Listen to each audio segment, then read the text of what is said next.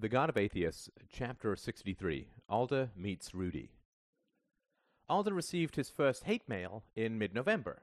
It was fairly well written and grammatically correct and went like this Dear Dr. Alder Parsons, it is a great dismay that I read of your attack on Mohammed, praise be his name. Your association of faith with dictatorship is quite incorrect, as even the most cursory glance at Islamic history will prove.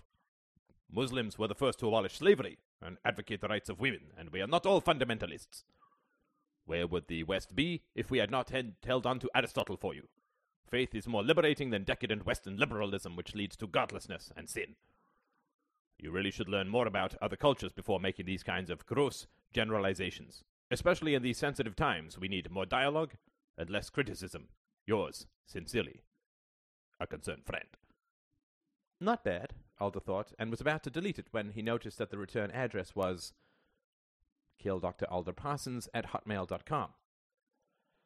That's probably not just a coincidence, he thought, and suddenly laughed out loud, amazed at his ability to make a joke. He glanced at his hand. The cold fall light seemed to chill his skin. Alder leaned forward, holding his hands up together. I've never noticed how old the backs of my hands look. The phone rang, and he jumped. Alder, it's Bez. Do you have a few minutes? Alder stared at the email. Sure. Listen, I've decided to give you a slightly authoritarian push towards popularizing your article. I have Rudy. What? All right.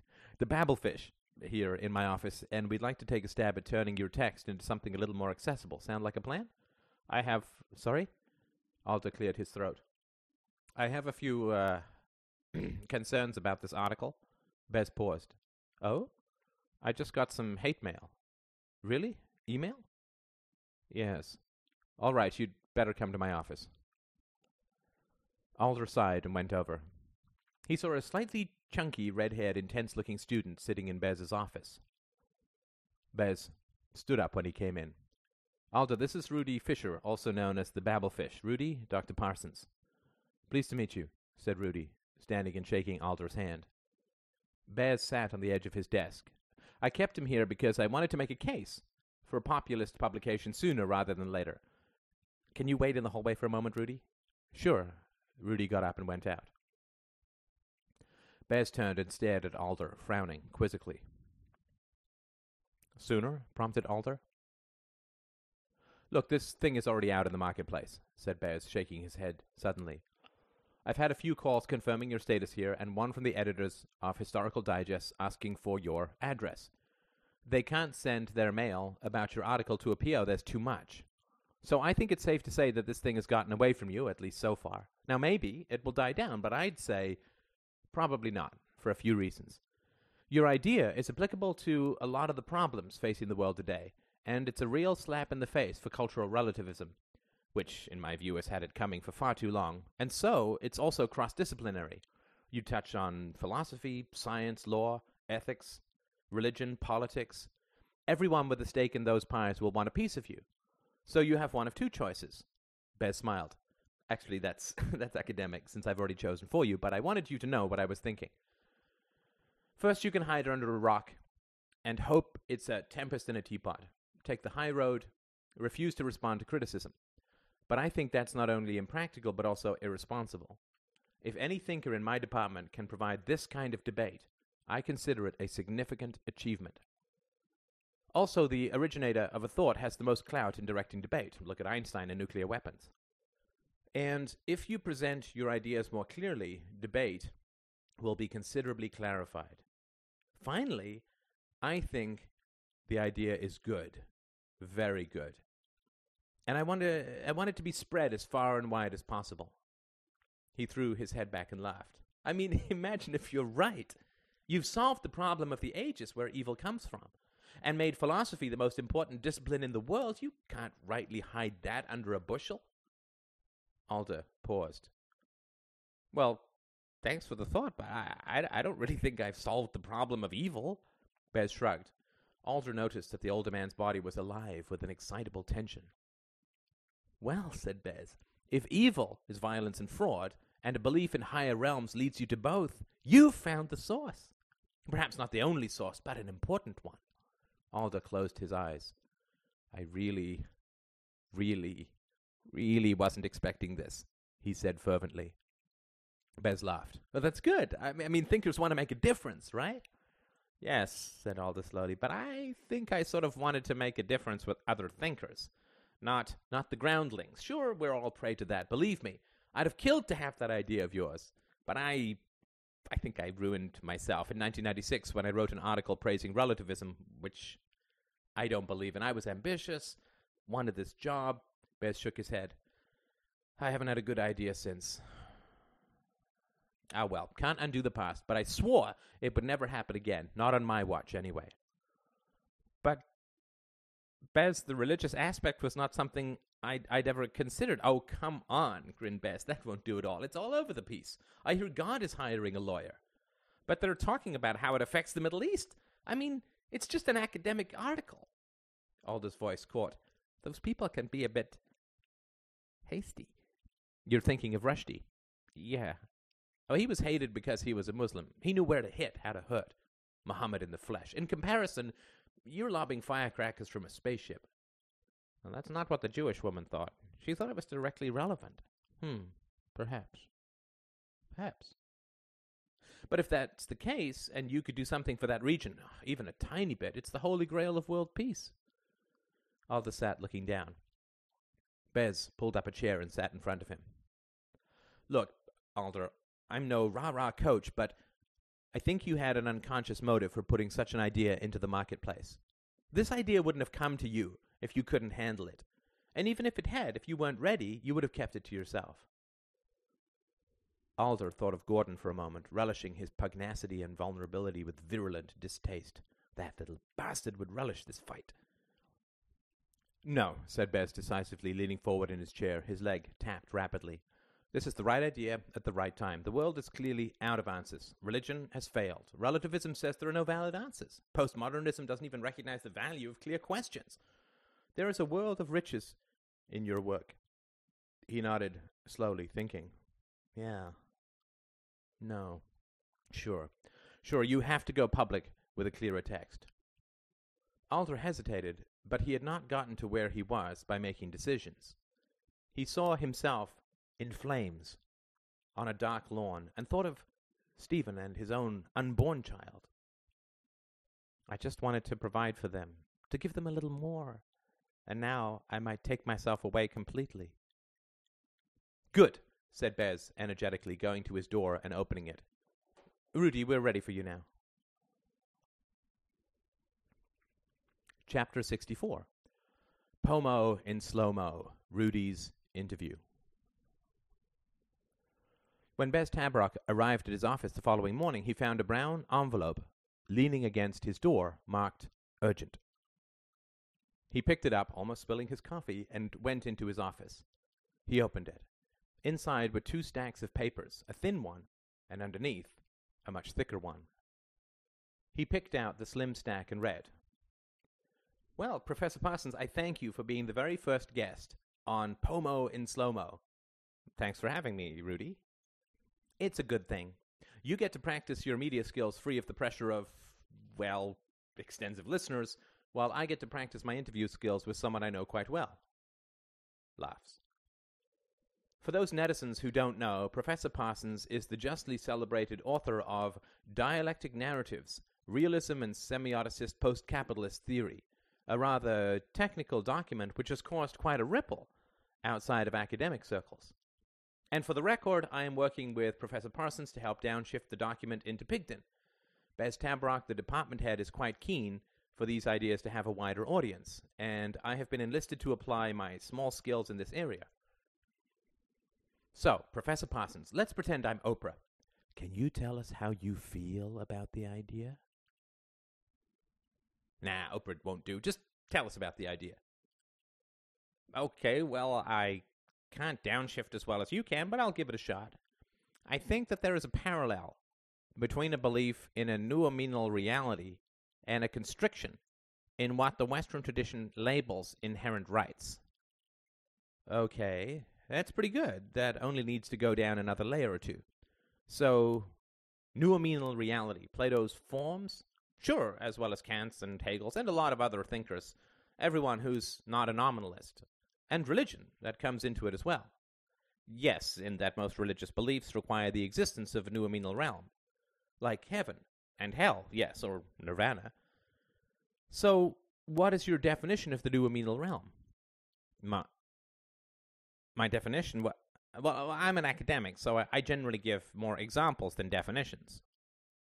Sure, but in the paper, actually, let me recreate a pre-scripted but unrehearsed moment. I have a copy of your paper right here. I thought we'd do some downshifting right here, right now. What do you say, folks? If there were folks, they'd be going wild about now.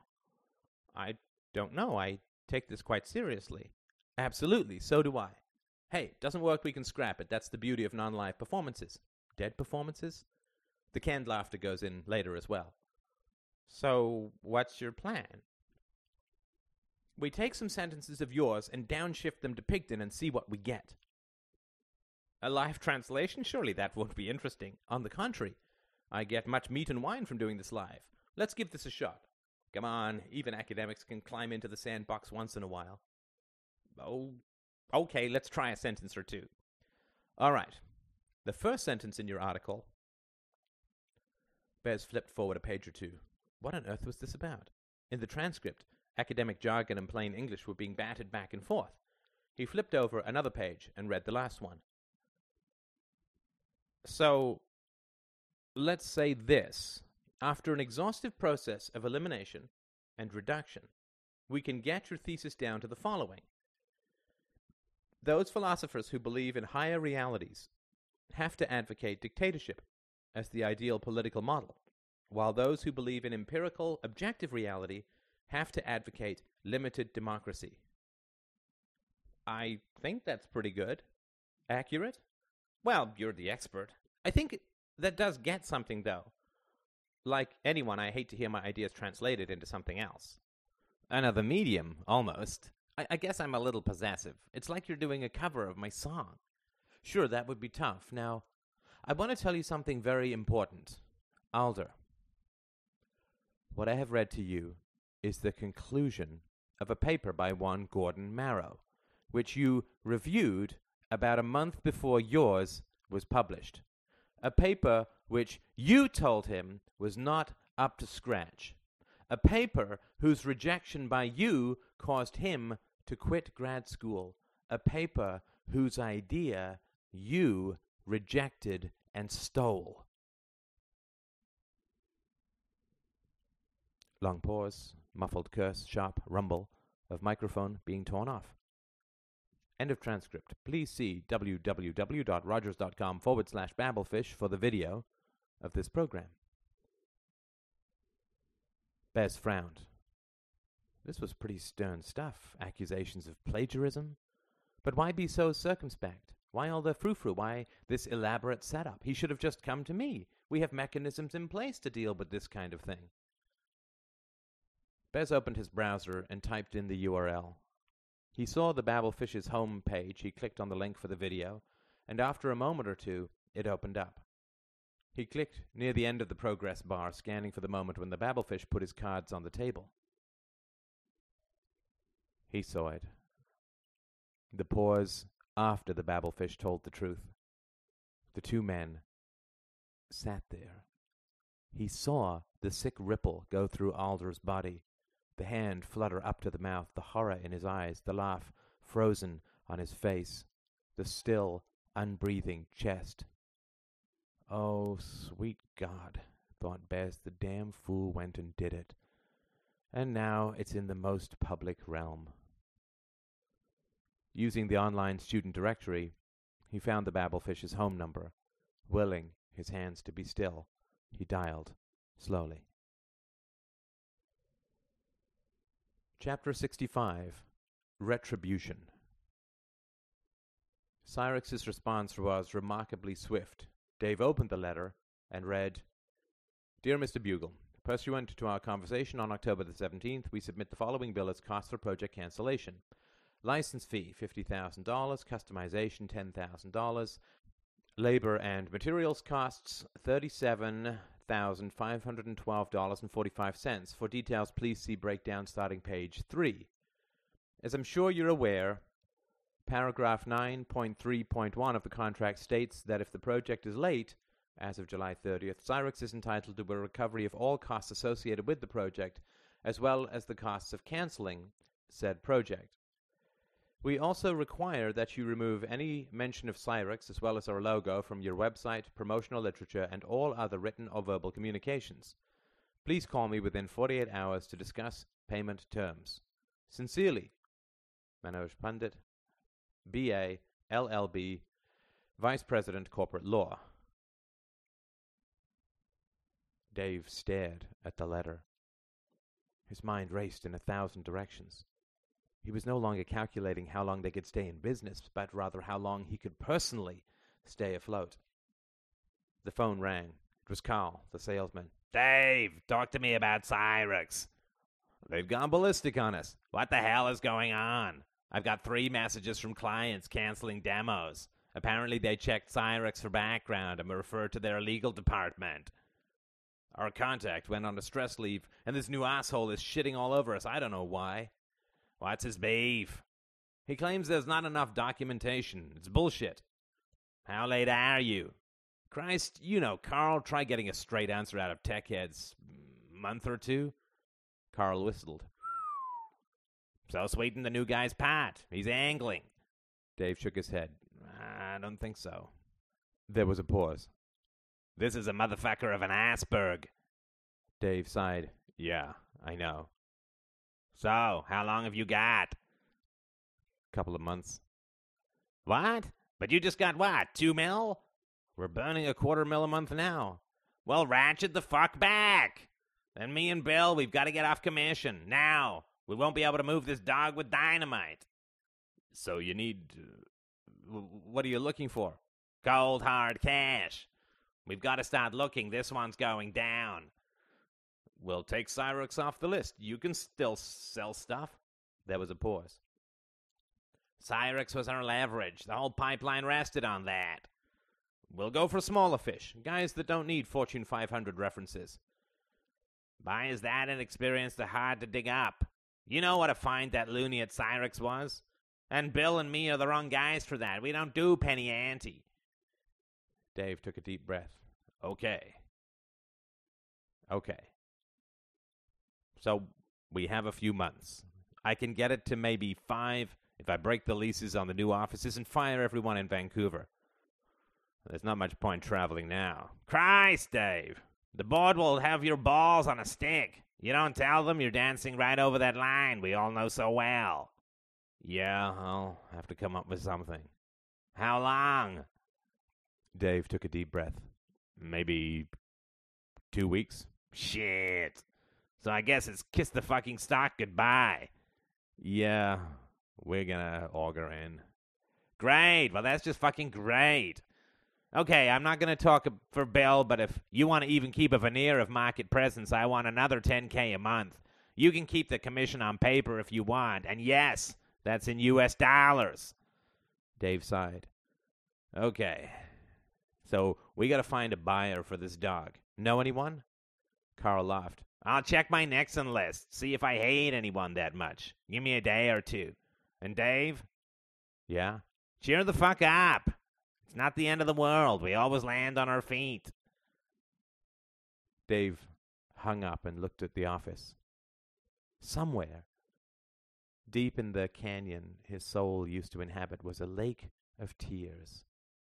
He sensed it, flew over it, mentally, noting it from his satellite of distraction. But more tangible problems beckoned. Oh, I'm not looking forward to this. He buzzed Terry and asked him to get Pierre and come in. When they entered, Dave motioned to him to sit down. Did Terry tell you about Cyrex? asked Dave. Pierre nodded. This alters the shape of our landscape a little. Puts things on hold. Sorry, buddy. You're not going to Houston next week. Pierre started. What?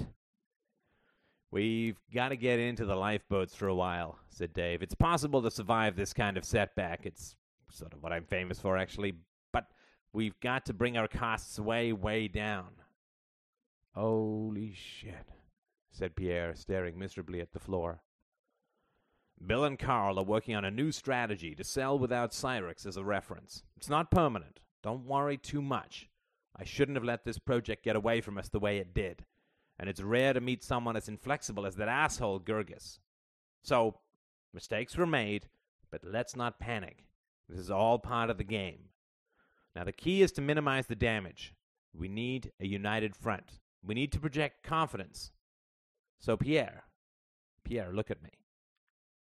I know this has fucked you royally. It has all of us, but you can afford it least. So do this for me. Put a list together of what this has cost you. Everything from a cup of coffee to breaking your lease. Don't sweat, buddy. You're covered. Okay, said Pierre.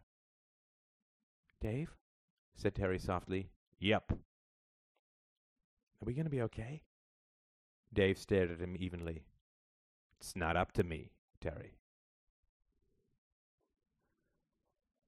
Chapter 66 Sarah's Question Now that they had all their evidence, Stephen, Alice, and Sarah decided to talk to their mothers first. For the most part, their families were divided along traditional lines. The men ran the world, the women the homes. The danger was that when they confronted their fathers, the families would be so destabilized and the collusion of the mothers so demanded that there would be precious little objective information to be gleaned. With the natural sensitivity of children, they knew something was coming.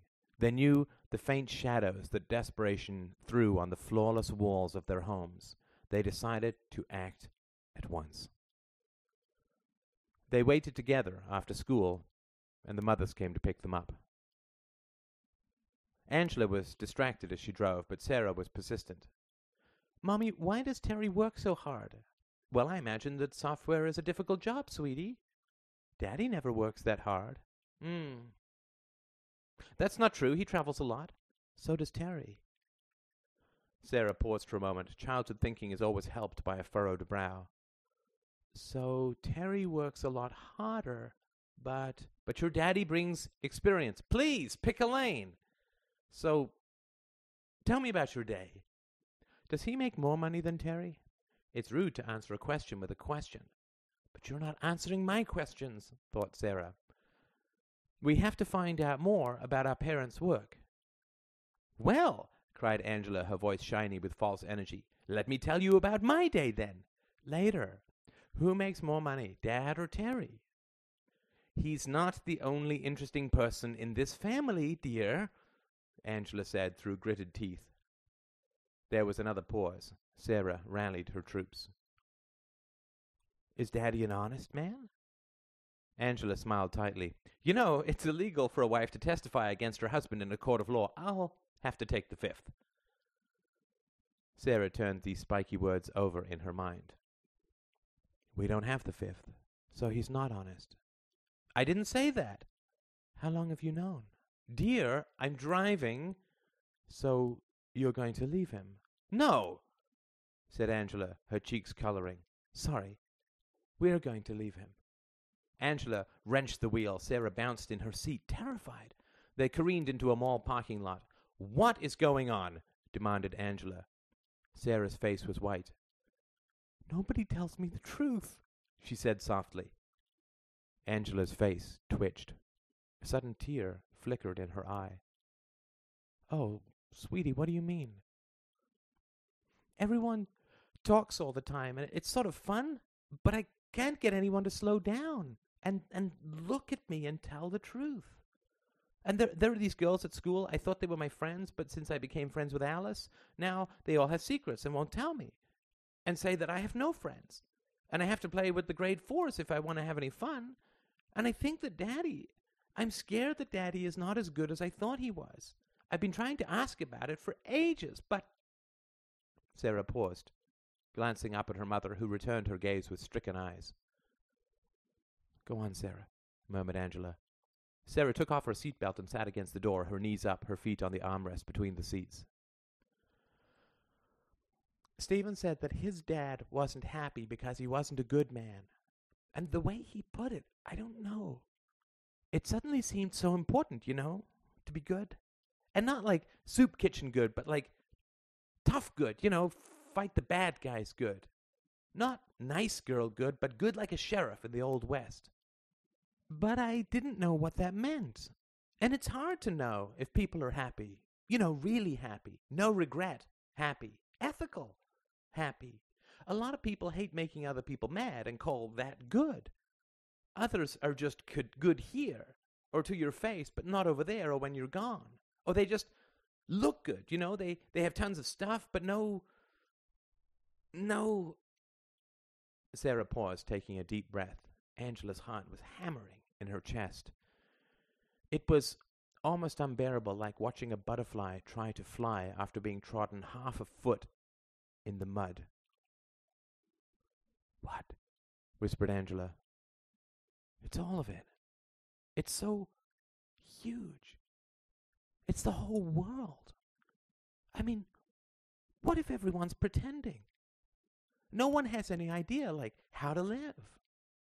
Or we give up everything for little things, for people liking us, or, or, or an A, or, or a bike. What if everyone is really, really that cheap? And just pretend like they're not. Oh, sweetheart, it's not that they're cheap. No? Angela settled back. Don't cry yet. Don't cry, and don't tell. So this is why you've been writing everything down. Sarah nodded. You and Daddy always said the right things, and I thought they were good things. That there was something. something like. When I fell from my bike and you said, be brave, I thought, why?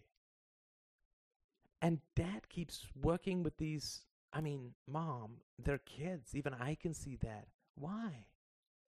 Uh huh. Sarah's blue eyes widened slightly. Angela picked out geometric shapes from the sparse freckles on her daughter's forehead, like making little brown gods out of tiny constellations. And everyone wants to be Justin, you know, he's the most popular kid in school. I got friends because I was his sister, and everyone has a crush. But, but it's not like he's the best kid in school. I mean, everyone just talks about it. Every after school special is about not judging people by appearances, but you know, we're not making a lot of progress. Everyone just talks about the right thing. And I was scared. Me and, and Stephen and Alice, we're all just so scared that nothing will change. You know, later on, that, that everything just stays the same. And the words get longer and, and more complicated, and no one has any idea what's going on. But because no one tells the truth, you're all just lost. Lost. You know, because cause, cause you don't know where you're going and you don't know where you are. So there's nothing to be lost from, you know? So, oh, so we thought of our teachers and we thought, hey, if you don't know what's going on, you have no right to teach us. Not anything more than facts, anyway. We are without leaders, Stephen says. I thought, no, we're. But I think. I think he might be right, Mom. And me? Angela had to mouth the words twice before getting the sounds out.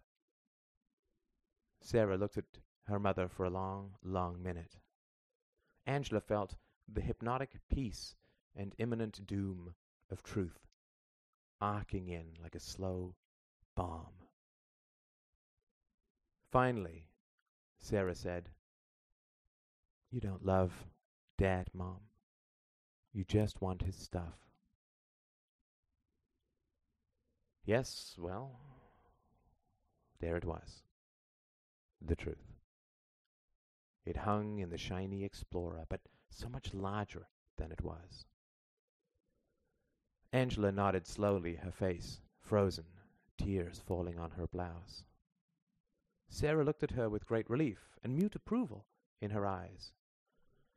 She thought, The truth will set you free, but I guess you have to be really cornered first.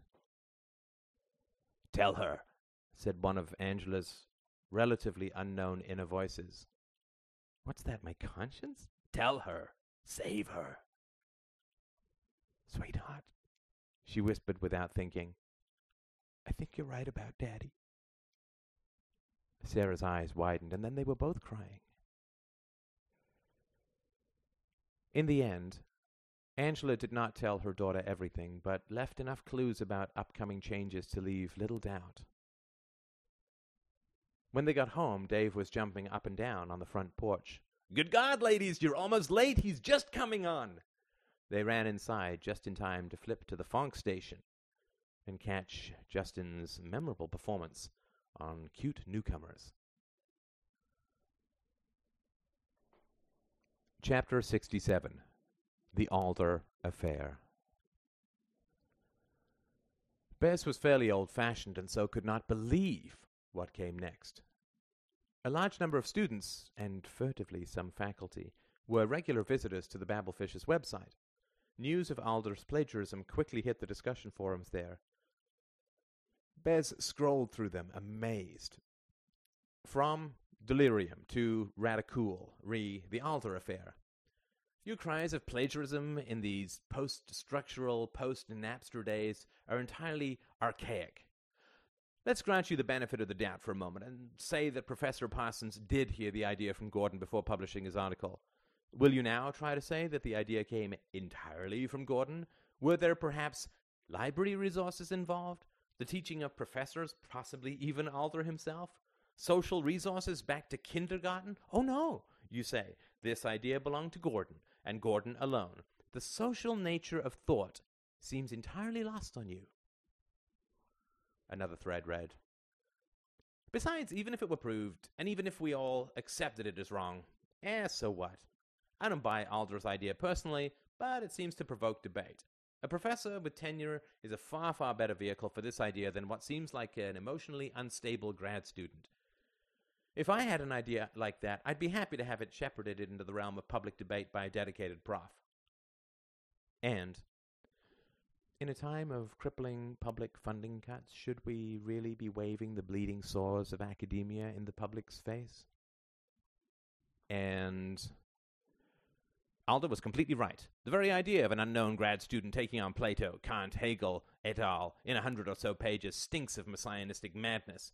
Alder definitely rescued an interesting idea from oblivion. And who cares? Just white males arguing over white males. Everyone posting here will be the first to go come the revolution. And, boys, welcome to the world of women, whose ideas have been pillaged since Eve squeezed out her first enemy. How do y'all like it? And what you all fail to realize is that the content of an idea is far less important than the context of its expression.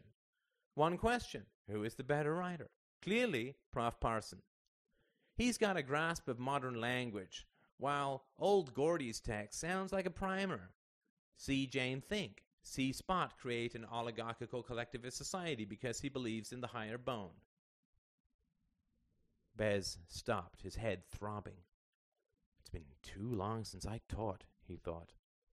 All undergraduates strain for originality. He knew that, but this collection of mental refuse seemed like it had been beamed in from some Ritalin planet. And the hostility, the posturing and condescension. However, there was no small temptation in these random missives. When the world changes under us, as it certainly had in Bez's long career, he had started fighting Marxists and now seemed destined to battle fog. We can fight and fight, but the fight is a great strain, like confronting the same phobia over and over. The temptation of giving in always hovers.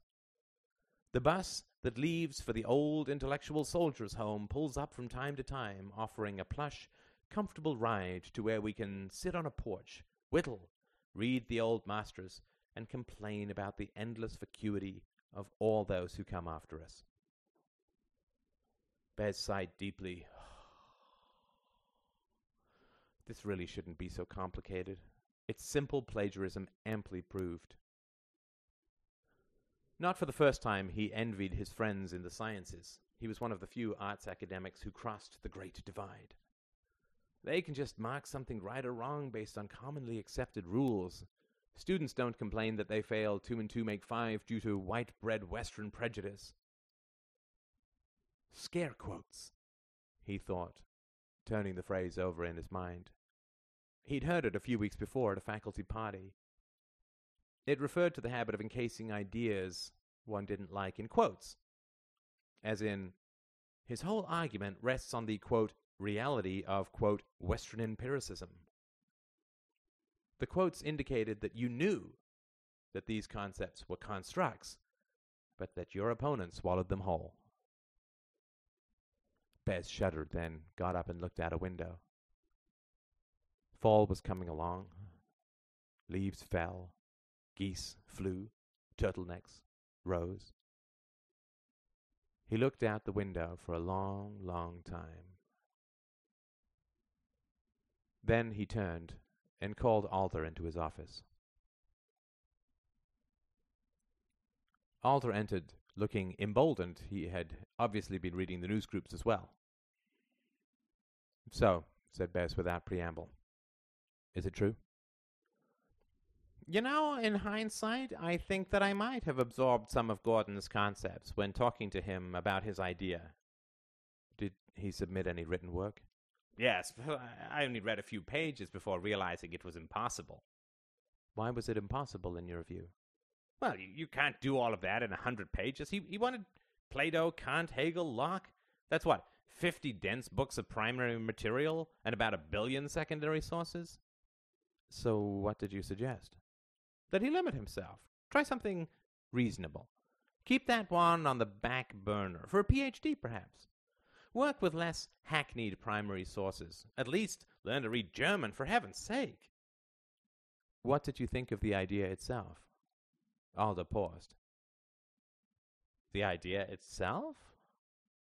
Huh. I thought that it might have merit, but but it's like Darwin. You, you, you want to prove evolution, you can't just say, give me four months. You sail on the Beagle for five years and then write every day for the next 40. So you think it was a great idea? The young professor shifted in his seat. It's not, it's not that. I didn't evaluate the idea itself because there were so many technical problems to be overcome first. Bez sat down, then leaned forward. Do you think that what you did is wrong? I've been thinking about it, really turning it over in my mind. Of course, there's the letter and the spirit of the law. By the letter, the case is arguable. I was in a student's dorm, for heaven's sake, staring at a webcam. It was a joke. I certainly cannot, in good conscience, admit to plagiarism because I don't think I'm guilty of it. Simultaneous ideas have occurred before. The theory of evolution is one, of course. So, by the spirit of the law, I'm not culpable. So, you did not take this idea.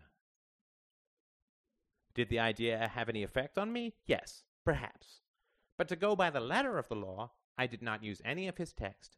Proving plagiarism beyond a shadow of a doubt is impossible because the language is so different.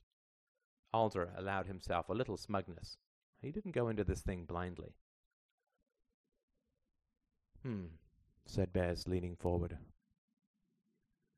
Let me say something else then, Alder. I'm not saying you did anything wrong, but, but hear me out just to humor me.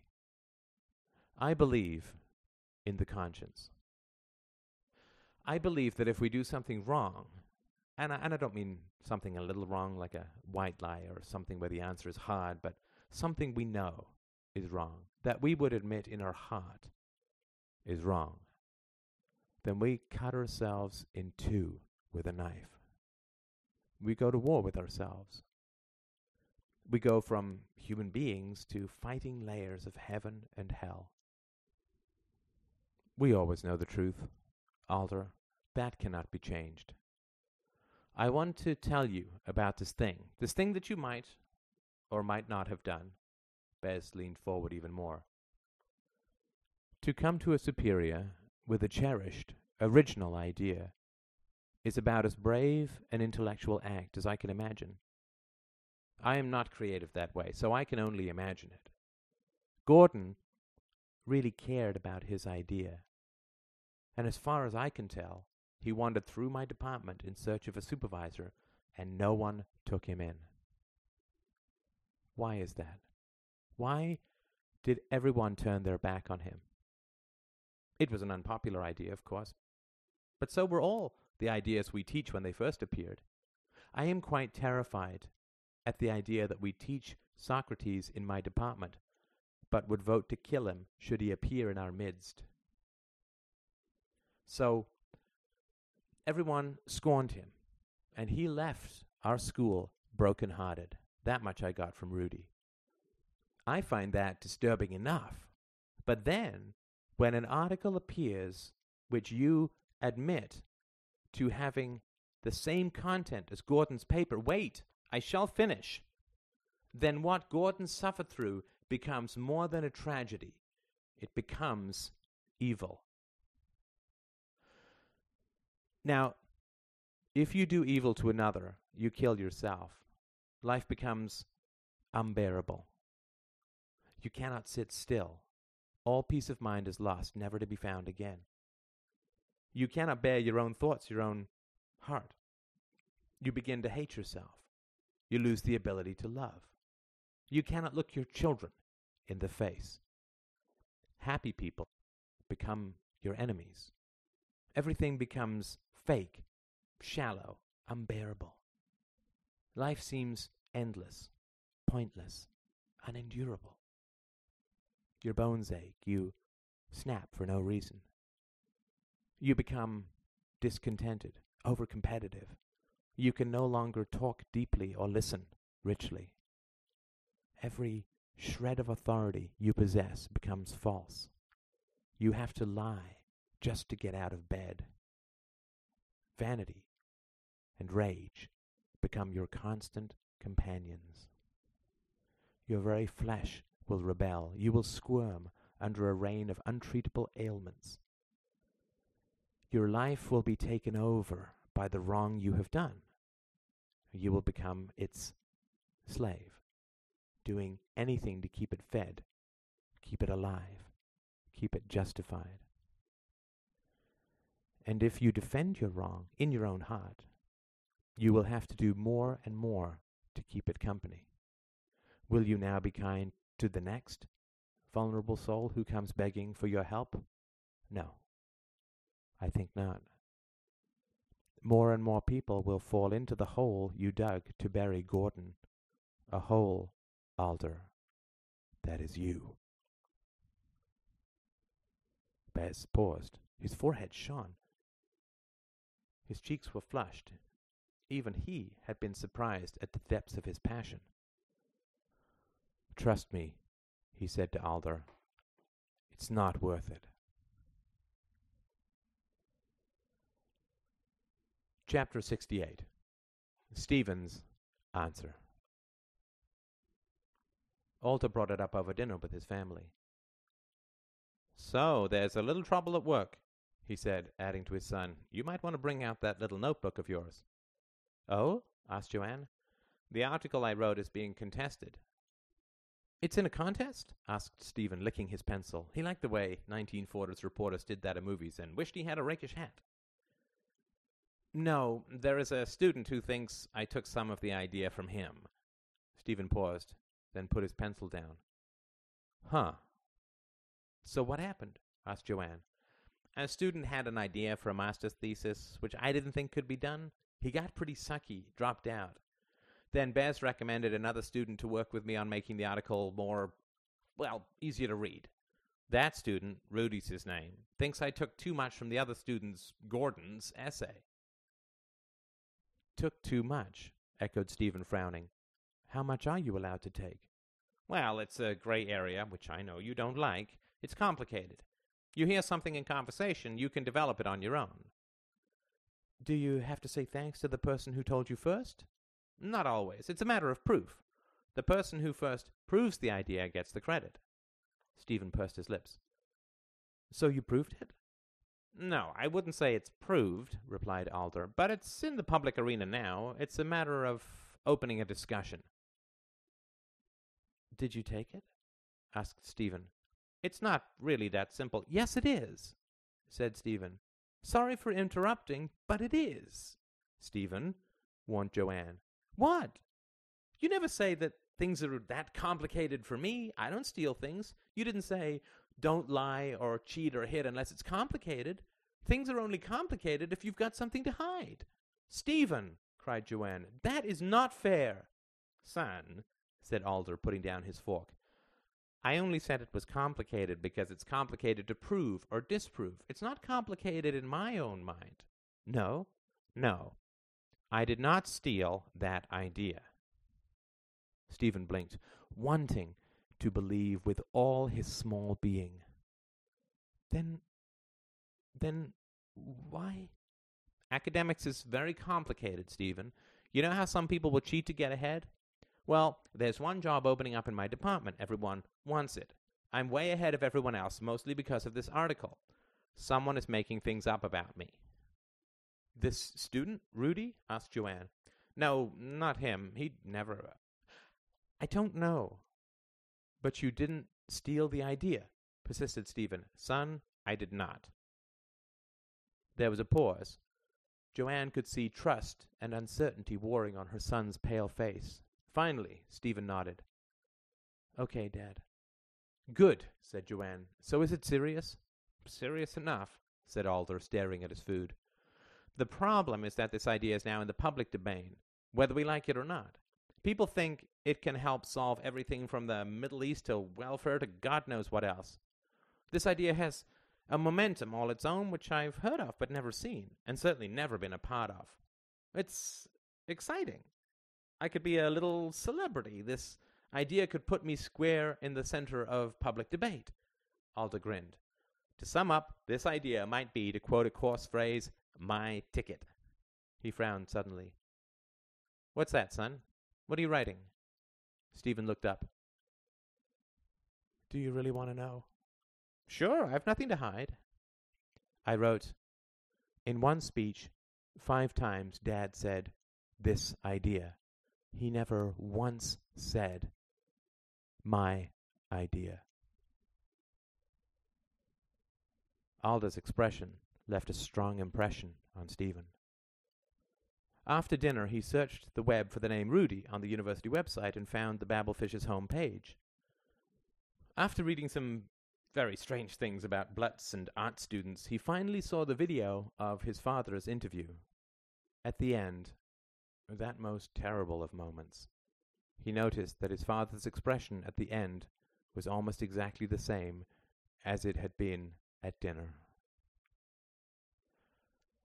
After watching the video once, he went to bed and cried for exactly two and one half hours. Then he got up, took a deep, shuddering breath, took his notebook from around his neck, and tore it up, page by page. There was really no reason for it any more. Chapter 69 Joanne's Decision Joanne glanced over at her husband's sleeping form and thought, He's not asleep. The impulse to wake him came to her, and she whispered his name, almost inaudibly. He did not stir, and she turned away. She was mildly relieved that he did not awaken, and, and that saddened her. She got up, her feet arching as they hit the icy hardwood floor. She spent almost a minute feeling for her slippers, her hands groping silently over the floor like delicate crabs. It's strange how we always remember how to prowl, she thought, and this floor needs a good sweeping. Stephen was sleeping soundly in the shot soldier manner of the young. He was sprawled half over, half under his duvet, his arm reaching for the window. Joanne walked up to him, remembering to duck under the model airplanes that hung from the ceiling. She sat on the bed. She felt the need for a good cry and watching her sleeping son always seemed to do the trick. To help trigger the tears, she reached forward and brushed his hair from his forehead, and then saw a little silver line and leaned forward. The moon shone in through the window, peering through the threaded tree branches. Very gothic, very ghostly. Her son's eyes were closed, and there was a thin silver line along the eyelids. As she watched, the silver line bulged at the bottom, and a tiny tear rolled down her son's face. He's crying in his sleep, she thought, and felt a stick insect of horror delicately climb her spine. Leaning forward, she saw a fine corrugation of salt along Stephen's smooth cheeks. Slowly she reached her hand over his face and touched the sheet, wet, cold. Joanne took a deep breath, different tears coming from her now. She stood up quickly, holding her mouth tightly. Turning to go, she saw little scraps of paper littering the floor. She grabbed a few of them and, not breathing for fear of sobbing, ran out of the room. Sitting in the kitchen, she felt as alone as she ever had in her life. The house seemed to have a secret broken heart that she had never noticed before. Everyone alone, she thought, thinking their own lonely thoughts. She turned a little table light on, then opened her hand and looked at the scraps of paper. Smoothing them out, an internal shock hit her almost physically. She touched her swelling belly. That felt like a kick, but it's far too early for that. Stephen's notebook had seemed quite funny. There'd been a lot of Jane Goodall jokes, and once Alder had mock awarded his son a degree in suburban anthropology. Strange. Alder and I never discussed what he was writing. I, I just thought it was some kind of childish phase, like making your own Mother's Day cards or handing out newsletters about life in the fifth grade. He's been doing this for six months? She tried to remember the longest game she'd played as a child. Probably the soap opera involving my dolls. What was that, a year? Something like that. In the odd manner of memories long abandoned, she suddenly remembered trying for weeks to get her parents to sit in for a show. Only Sally watched. Only Sally saw. She thought, remembering a playmate for the first time in about twenty years. And another tear escaped her lowered eyes. Something inside me is breaking. There is such richness in old tears. Joanne lowered her head. She seemed to see her life from a great height, but not in a detached way. Ignored children habitually misplace gloves and toys. As adults, they can lose entire decades. She saw herself reaching for her parents, but they were busy. They ran past their children, tending them like plants. The great strain of trying to get her parents' attention came back to her, and her head lowered still further. Opening her eyes, like most ignored children, Joanne had mastered the art of silent crying early and well. She saw the following written on a scrap of paper. Dad lied about the. On another, turned at an angle, was ignores what he says because. And another, don't seem to love. And another, never asked me about. And the last, morality is not what they. Joanne squinted, shaking her head slowly. Morality? Morality. That was a word from another time, and a rather chilling medieval word it was, too. Stern black hats and backhand canings, repressed sexuality and witch hunts, the Middle East, killing for a seat in heaven, intolerance, psychology, projection, a weapon of guilt leveled at the insecure, religion, a consolation prize for women, not money or power, but goodness. My son is a moralist? Joanne shuddered, then grinned suddenly. I mean, the word is sort of a joke, isn't it? A right wing conspiracy. She felt a titanic drying of her tears, she was a water planet on the edge of a supernova. A great black wave of cynicism rolled over her raw heart like thick oil over a skinned seal pup. He cries at night because the world is imperfect? But another thought struck her. No, no, Jo. He cries because you are imperfect. Joanne shook her head slightly quickly. That's quite silly. We are all imperfect. She felt a sudden desire to strike her son, to bury his sensitivity under a scabby blanket of scars, to protect him by killing him early, and prickles of sweat suddenly formed on her forehead. The danger of her son's thoughts overwhelmed her, and she got up, then sat down again. I should go for a walk. I should go back to bed. No, not bed. There must be something on TV, some bad movie I can laugh at. What the hell does the little bastard mean by morality is not what they respect, pursue, indulge in? No, no, to be fair, he's just a boy.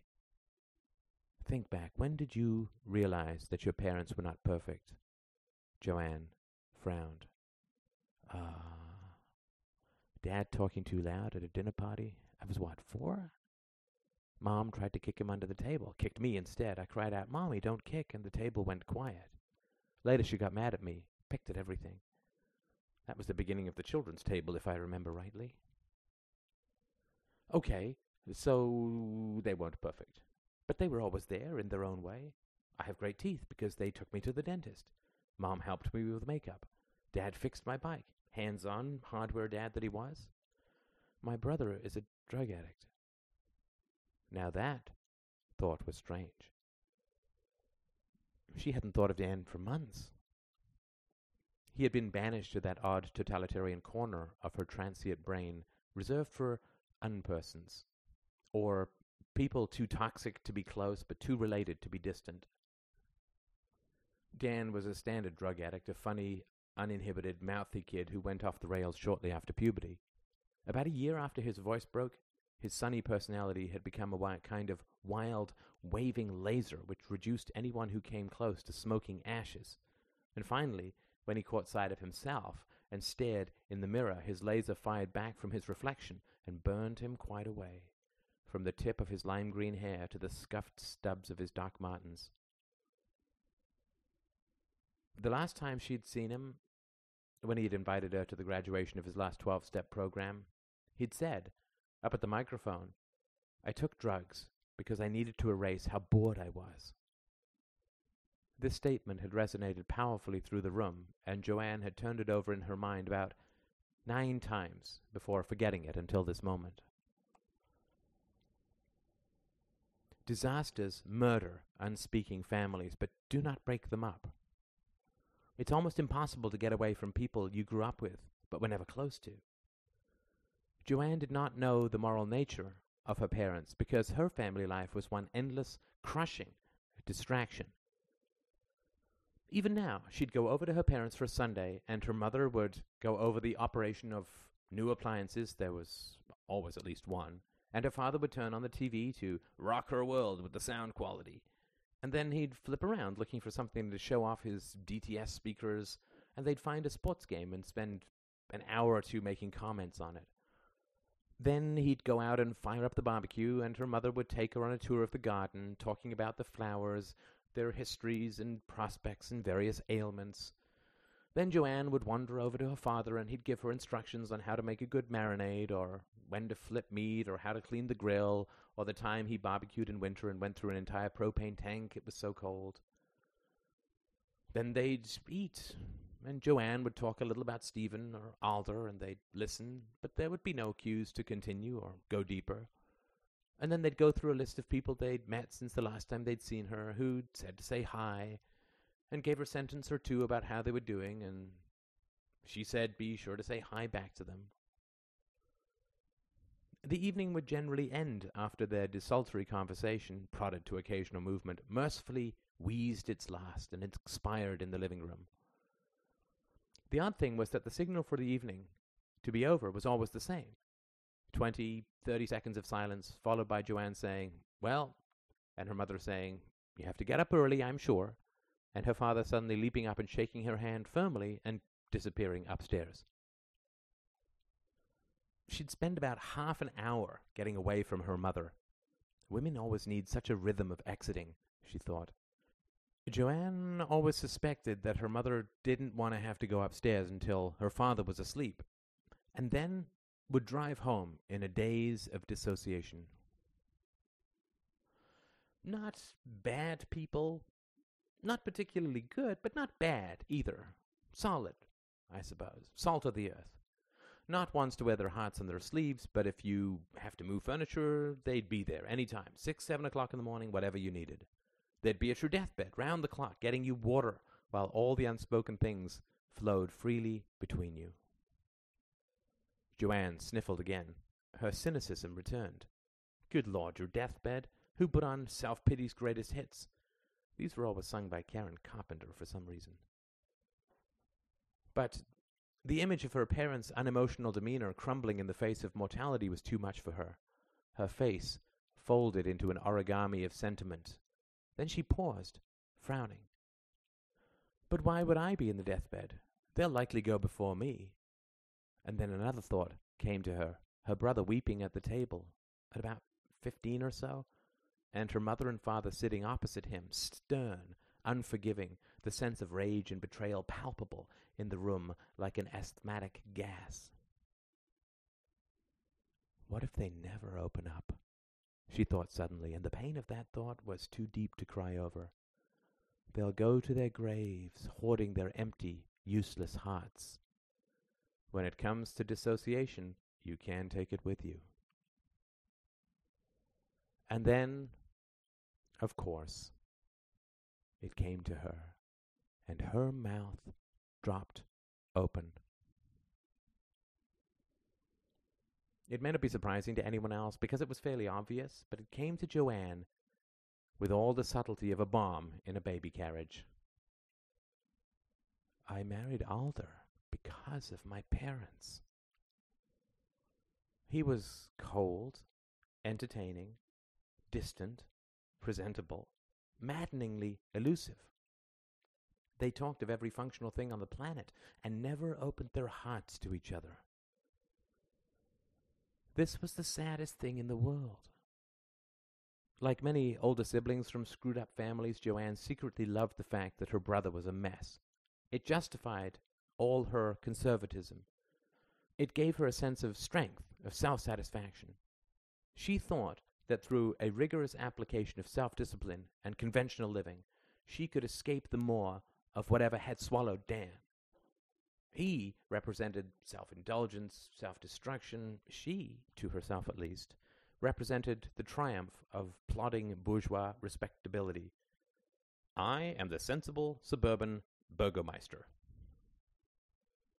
Her mind was awakening in a mad rush. It was like watching a dark city from a high hill as the power comes back online. She flashed through restaurants bathed in sudden light, to subways lurching to motion again, to elevators rising to the sky, to movies in mid reel growling back up to speed.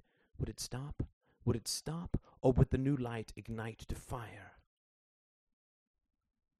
A cold wave came over her and she shivered.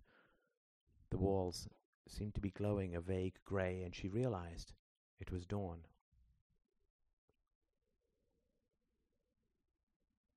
She heard footsteps coming down the stairs, and from the lightness and the slight scratching sound, she realized it was Alder. You okay, hun? he asked, yawning. Why are you up so early? Didn't sleep very well, he said, scooping coffee into the bodum. Heard you get up. Rough night, too? Yeah. What time is it? Quarter to seven. So what's on for today? Not much. Groceries. The basement. It'll be cozy when we're done, said Alder, sitting down heavily. He glanced up, then smiled suddenly. Now ask me. Go ahead. I've got a meeting with Bez. Then I'm going to be interviewed on TV. What? Why didn't you tell me? I just heard yesterday. Then I forgot, what with our wee Gestapo dinner. Where? He got up to unplug the kettle and pour it. Channel 12. Well, it's not really an interview, it's a panel thing on the Middle East. They want a big picture guy. He giggled. I've never been accused of that before, but I think I like it. I want to wear a spacesuit and say, Well, Fred, the view from orbit is. Ah, he said, stirring the coffee and inhaling the aroma. I don't know how people got through the Middle Ages. He sat down. This is nice. What's this? he asked, picking up a scrap of paper. Bits of Stephen's notebook. Ah, the famous Rosetta Stone of middle class observation. What's it say? He peered at it, then took a sip of coffee and rolled the other papers around so he could see them. Ah, well, at least we come off all right. Do you think he's okay? Alder shrugged. He's a funny kid, I think. Very into right and wrong. Probably have been fairly high up in the Spanish Inquisition. Ethics is always at war with imperfection. He's going to have a rough time of it if he doesn't throttle back. Joanne's eyes narrowed slightly. He's very good, though. Himself, I mean. Sure, he's screwed down really tight. It's odd. I mean, we're not hippies, but we're not right wing PTA nuts either. I think he's got a kind of inner tyrant, never lets him steal any cookies. I'd love to see some missing, though, wouldn't you? I don't know, said Joanne. When I was getting up, he was crying in his sleep. Huh, said Alder, glancing at his coffee. Eh, I lose the sugar wars again, he said, spooning some into his mug. Joanne waited for a moment, staring at Alder. Nothing. Have you ever heard of that? she asked softly. Crying in your sleep? He shrugged. I did it when I was a kid a couple of times to punish my mom. You think he was faking? Can you cry in your sleep? Really? I don't think so. He grinned. Good lord, now I'm hungry but too wired to eat. Then he frowned. Do you want to come to the studio for my panel thing? What did you say you were doing with your day? She smiled. Infinitely tender, infinitely sad, and touched her growing belly. I'm leaving you, Alder.